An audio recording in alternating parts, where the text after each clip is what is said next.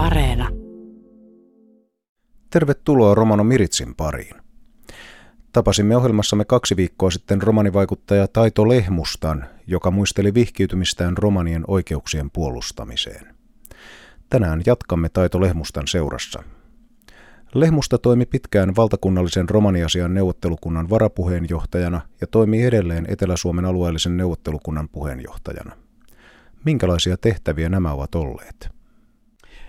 Luottamustehtävä on ollut erittäin vaikuttava ja monella taholla romaniväestön asiaa eteenpäin vievä. Valtakunnallisen romaniasian neuvottelukunnan varapuheenjohtaja oli semmoinen paikka, jossa pääsin hyvin, hyvin moneen asiaan puuttumaan ja olemaan mukana muun muassa lainsäädännössä ja perustuslakia kun kuulistettiin, niin siinäkin pääsin olemaan työryhmässä mukana ja meillä oli kaikki niin vaikutusvaltaisia ihmisiä siinä ympärille. Tämä ei ole koskaan ollut yhden ihmisen aikaansaannus tämmöinen neuvottelukunnan työ, mikä siinä on tehty, vaan se on tehty yhteistuumin ja toinen toistamme tukien. Tämä neuvottelukunta on ollut se virallinen taho, joka on vienyt romaniväestön asioita viranomaista olla ja nimenomaan erittäin korkealla taholla läpi.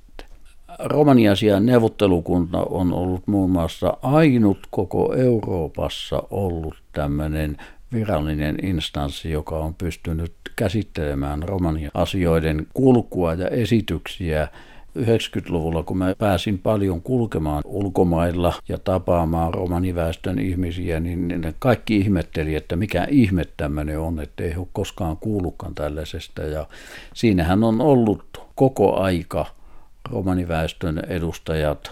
Meitä on ollut 16 jäsentä plus puheenjohtaja ja varapuheenjohtaja. Ja tuossa mitä puhuit, että alueellisen romaniasian neuvottelukunnan puheenjohtaja, niin 92 vuonna meille Hämeenläänin hallitukseen perustettiin tämmöinen romanityöryhmä, jonka puheenjohtajakin sitten olin silloin – ja sitten myöhemmässä vaiheessa tuli nämä alueelliset romaniasian neuvottelukunnat, jotka tekee sen ruohonjuuritason työn ja pääsee siellä kuntatasolla puuttumaan ongelmiin. Ja kun näissä alueellisissa romaniasian neuvottelukunnissa tällä hetkellä meillä on niitä neljä kappaletta, niin meillä on romanitaustaisia työntekijöitä niissä, nämä suunnittelijat, niin tämä on ollut yksi asia, mitä valtakunnallinen romaniasian neuvottelukunta pääsi eteenpäin viemään.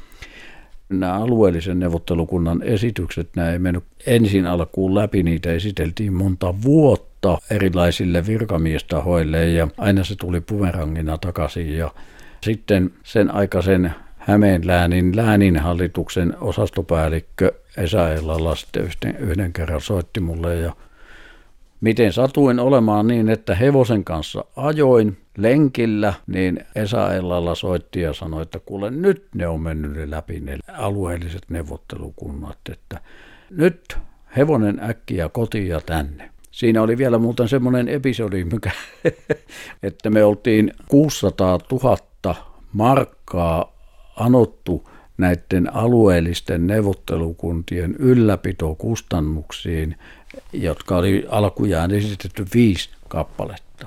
No joo, Esa Ellalla sanoi, että kun on nyt tullut nämä eurot, niin kyllä ne isollakin tasolla noin herrat mokaa. Niin minä kysyin, että no mitä mokaa, mistä siinä nyt on ollut? Katos, katos, kun ne on antanut 600 000 euroa neuvottelukuntaa kohti, että ei koko porukalle.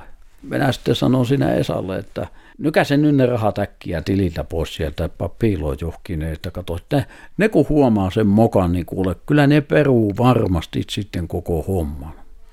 Esa Elalla sanoi, että joo, joo, mutta kun sun peukalon alla on kaikki hommat, ei me päästä tekemään mitään, jos et sä tuu paikan päälle.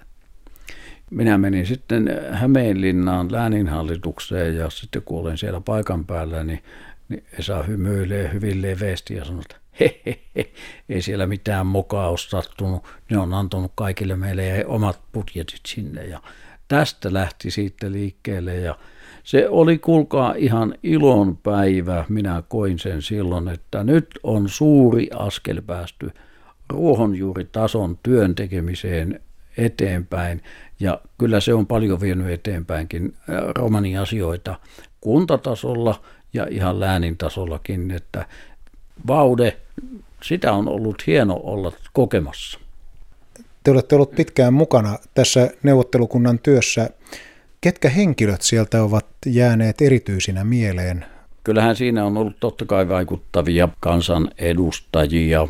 Muun muassa omalla varapuheenjohtajakaudella oli Risto Laakkonen, Kunnar Jansson ja sitten tietysti Tarja Halonen oli, oli kaksi kautta meidän puheenjohtajana. Ja Tarja Halonen on ollut semmoinen tukipilari romaniväestölle niin, niin monessa asiassa, että kun Tarja Halonen oli tans, tavallisena kansanedustajana, niin Halosen kanssa me päästiin opetusministerille ja monelle muulle tekemään työtä yhteistyössä ja tekemään esityksiä. Muun muassa opetushallituksen romaniväestön koulutusyksikön perustaminen on ollut Tarja ansiota hyvin, hyvin paljon. Ja läänin tasolla, jos pitää jotain ihmistä eritoten kiittää, niin Kaarina Suoniolla on ollut asiassa Hämeenläänin hallituksessa iso iso merkitys. Lukematon on se määrä niistä ihmisistä, jotka on ollut tässä kaikessa mukana, tukeneet tätä asiaa, antaneet arvovaltansa ja ammattitaitonsa käyttöön siinä. Se on tärkeää, että romaniväestö on ollut tässä kaikessa mukana ja aktiivinen.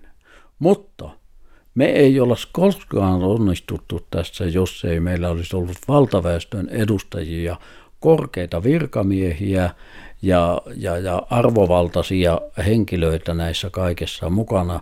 Ja ennen kaikkea ne ihmiset, jotka on olleet siellä mukana, niin ovat myöskin olleet sydämellään tässä asiassa mukana ja ovat tänä päivänäkin. Kun olette nyt seurannut tätä romanipolitiikan kehitystä Suomessa, niin mihin suuntaan toivoisitte, että se jatkossa etenisi? 90-luvulta, kun saatiin perustettua tuota romaniväestön koulutusyksikkö, niin minä koin, että se oli yksi niitä tärkeimpiä asioita. Sinne kun saatiin tämmöinen henkilö kuin Eine Lilberg töihin, niin ei ne teki sitä asiaa silloin alkuun. Varmaan mä sanon, että yötkin hän ajatteli, että kuinka sitä pystytään kehittämään. Ja ei ne oli yksi minun tärkeitä yhteyksiä moneen asiaan ja me tehtiin paljon ennen kanssa semmoista yhteistyötä. Sanoisin, että saatiin romaniväestön lasten koulutus hyvin käyntiin. Ja sitten meille tuli jo seuraava ongelma siinä, että miten saadaan jatkokoulutusta sekin lähti hyvin meneen. Kun päästiin siihen jatkokoulutukseen ja sitten päästiin ammattioppiin vielä, niin sitten oli meillä se suuri ongelma, joka on tänä päivänäkin, että me ei olla saatu työpaikkoja, mihin, mihinkä saadaan työharjoitteluun, niin niissä on ollut silloin, oli 2000-luvun alkupäässä oli ongelmia ja kun saatiin oppisopimuspaikkoja, niin nehän oli tietysti aina mieltä ylentäviä ja tunsi, että työ on tehty eteenpäin. Ja mä olen aina ylpeydellä kokenut sen, että romaniväestön nuoret ovat yhtä järkeviä oppimaan ja koulutuksessa ja työllisyydessä. Ei, ei ole romaniväestön järjessä sellaista ongelmaa, että etteikö he oppis.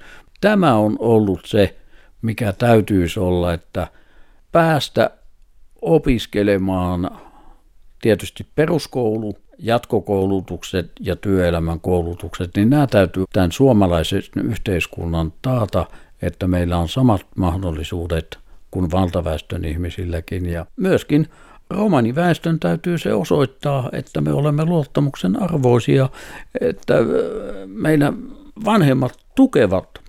Ja tämä on huomioitava hirveän tärkeää. Itse kun olen ollut semmoinen alta 20. Minun ikäluokkien vanhemmat eivät olleet itse koulutettuja, niin he ei osanneet nähdä sitä koulutuksen merkitystä. Nyt meillä on oppineita vanhempia, niin he pystyivät näitä lapsiaan sitten tukemaan tässä koulutuksessa. Ja tämä on se A ja O. Siinä kun me päästään eteenpäin, niin silloin me ollaan tässä suomalaisessa yhteiskunnassa mukana. Toivon, niin kuin mä oon niin monesti sen sanonut, että, että mä teen työtä sen eteen, että minä itse, nyt tietysti jo vanhana ukkona olenkin jo niin sanotusti työni määrän päässä, minun alan työntekijät tulee olemaan niin sanotusti historiaa, että ei tarvita enää tukitoimia Suomen romaniväestön oppivelvollisuutta suorittamaan. Niin tämä olisi se minun määränpää ja silloin mä oon tyytyväinen, kun näin tulee tapahtumaan. Teidän eräs tärkeä elämän osa-alue on ollut lastensuojelutyö.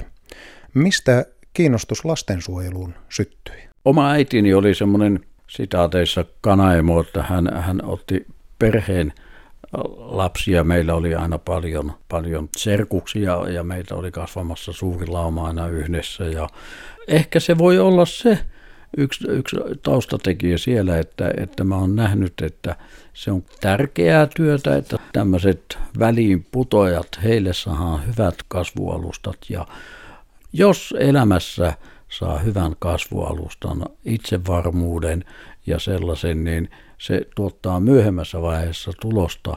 Ja suomalainen yhteiskunta, jos ymmärtäisi tämän kaiken nuorten kohdalla, siis en puhu pelkästään romaniväestön nuorista, vaan kaikista nuorista, että siinä vaiheessa, kun nuorelle tulee ongelmia, siihen täytyisi satsata täysillä. Nimittäin, jos siihen satsataan, niin se tuottaa veronmaksajia markkoja takaisinpäin jossain kohtaa elämää, mutta se joku nuori, jos jätetään heitteille, kuinka se voi yhdessä yössä tehdä miljoona vahingot? Ja tätä on vasten mä oon aina ajatellut, että kun Jumala on suonut minulle sen mahdollisuuden, että, että mä pystyn tarjoamaan lapsille kodin, joka on omasta mielestäni turvallinen ja ehkä vähän sellainen opastuksellinenkin, niin silloin siihen täytyy antaa lapsille mahdollisuus. Ja meillä on ollut paljon lapsia sitten jo edesmenneen vaimoni kanssa, jotka oli, oli meillä semmoisia sijoituslapsia. Vanhin tyttö kai on, on muistaakseni jo 50 varmaan, niin, niin hän pitää aina silloin tällöin yhteyttä ja sanoo, että kyllä isä on mukava soitella sinulle. Nämä on niitä parhaita kukkia, mitä silloin tulee syliin, kun tällaiset lapset huolehtii itsestään ja tulee yhteiskuntakelpoisia. Ja ehkä vielä sitten hekin suostuu jossain kohtaa tekemään tämmöistä yhteistyötä ja antamaan kodin niin sanotusti syrjäytyneille nuorille ja lapsille. Lämmöllä ajattelen niitä kaikkia lapsia, jotka on ollut omassa kasvatuksessani. Ja omat lapset aina ajattelikin ja sanoikin, että hyvänen aika. Meillä on niin mahdoton määrä aina pentuja kaikkia, että, että mitenkä tässä ollenkaan selvitään. Ja tiedä, onko se isä tietoinen, että kuule, kutka on sun omia lapsia ja kuka on vierata lapsia. Mä sanoin, eihän niillä ole mitään väliä, kun kaikki ollaan samaa perhettä. Ja kyllä ne mun omat lapsetkin on sitä sitten kaikkea hyvä oppineet siinä matkassa. Ja se on tämä lapsen kasvatus niin kuin hevosen kasvatuskin, että jos ne opetat kunnolla, niin myöhemmässä vaiheessa niistä voi tulla vaikka hyviä ravureita jossain kohtaa. Minkälaisia toiveita ja tavoitteita ja ehkä haaveita 70 Taito Lehmustan ajatuksissa ja mielessä on? Tietysti sehän on pääasia, että ihmiselle Jumala antaisi sitä terveyttä.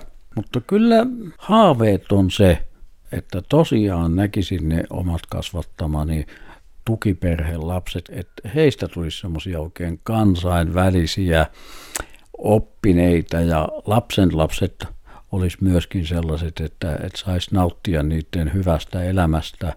Ja tietysti toinen asia, mikä on, on tärkeä asia ollut koko elämäni, hevosen kasvatus, niin että jossain vaiheessa saisi oikein hyvän ravihevosen ja vaut, että miten hyvää sekin olisi kuule. Näin totesi tämänkertainen vieraamme romanivaikuttaja Taito Lehmusta. Tämä jakso sekä Taito Lehmustan haastattelun ensimmäinen osa ovat kuunneltavissa Yle Areenassa, kuten tietysti Romano Miritsin muutkin jaksot. Mukavaa illan jatkoa kaikille. Romano Miritsi jälleen ensi tiistaina.